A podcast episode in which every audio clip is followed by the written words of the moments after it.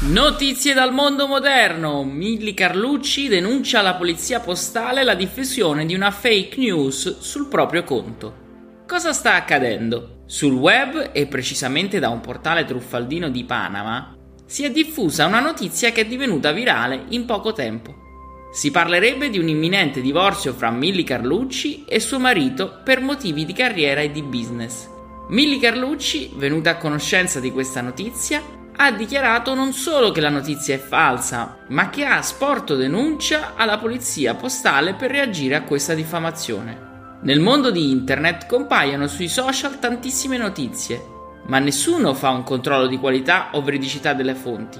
Per questo ecco alcuni consigli quando navighi in rete per non cadere nell'ennesima trappola delle notizie false.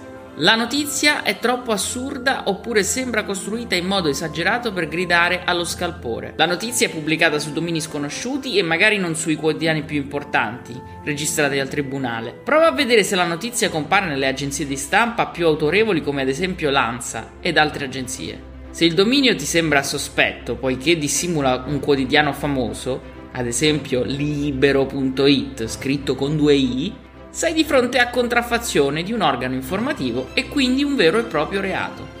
Controlla se l'ortografia e la grammatica sono corretti, poiché spesso le fake news vengono tradotte da altre lingue con un semplice traduttore digitale.